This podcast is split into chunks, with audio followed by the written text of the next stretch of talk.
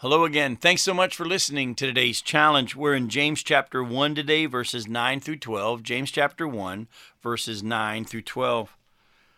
James goes on and says, Let the lowly brother boast in his exaltation, and the rich in his humiliation, because like a flower of the grass, he will pass away. For the sun rises with its scorching heat, and it with, and withers the grass. Its flower falls, and its beauty perishes. So also will the rich man fade away in the midst of his pursuits.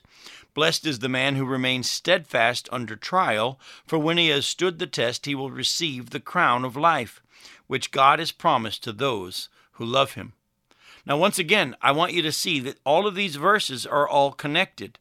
They're all tied to back when James began this letter by saying, Count it joy, my brothers, when you meet trials of various kinds. And then he says in the verses we saw the, after that in the following challenge the next day, if you don't have any wisdom and you don't know what to do in that trial that you're in, ask God.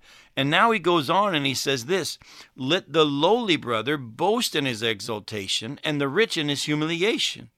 Now, I want you to understand something, folks. Both poverty and riches are trials. Actually, riches is the harder test, it's the harder trial.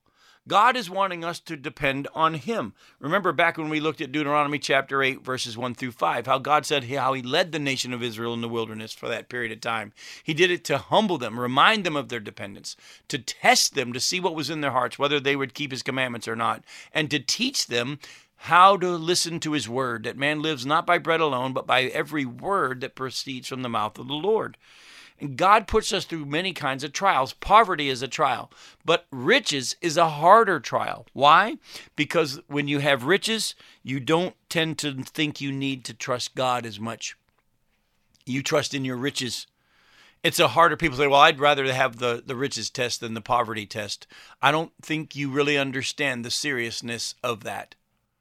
Because when we are in poverty, we know we have to trust God we we are we are in we're all independence about God, but we just don't realize it as much. There was a period years ago when my wife and I, when we were first married, we had no money. Our combined income, our first year of marriage, was was less than six thousand dollars. We still have the tax paperwork to prove it. But here's the deal: within a couple of years, we had built up three thousand dollars in our savings, and man, we felt good. We felt rich. I mean, that's like a half a year's salary right there. But God took us through a test where He removed all of it at once because I needed a surgery on my throat because I couldn't speak and they thought I had throat cancer. And we didn't have health insurance and they took all of our savings. But it reminded of us of our dependence. We had always been dependent, but we for a little bit kind of forgot. In Deuteronomy chapter 8, verses 11 through 18, God says, Take care lest you forget the Lord your God by not keeping his commandments and his rules and his statutes, which I command you today, lest when you have eaten and are full, and have built good houses and live in them, and when your herds and flocks multiply, and your silver and gold is multiplied, and all that you have is multiplied, then your heart be lifted up, and you forget the Lord your God, who brought you out of the land of Egypt, out of the house of slavery, who led you through the great and terrible, terrifying wilderness, with its fiery serpents and scorpions, and thirsty ground where there was no water, who brought you water out of the flinty rock, who fed you in the wilderness with manna that your fathers did not know, that he might humble you and test you to do you good in the end. Beware, lest you say in your heart, My power and the strength of my hand have gotten me this wealth. You shall remember the Lord your God, for it is he who gives you power to get wealth, that he may confirm his covenant that he swore to your fathers, as it is this day.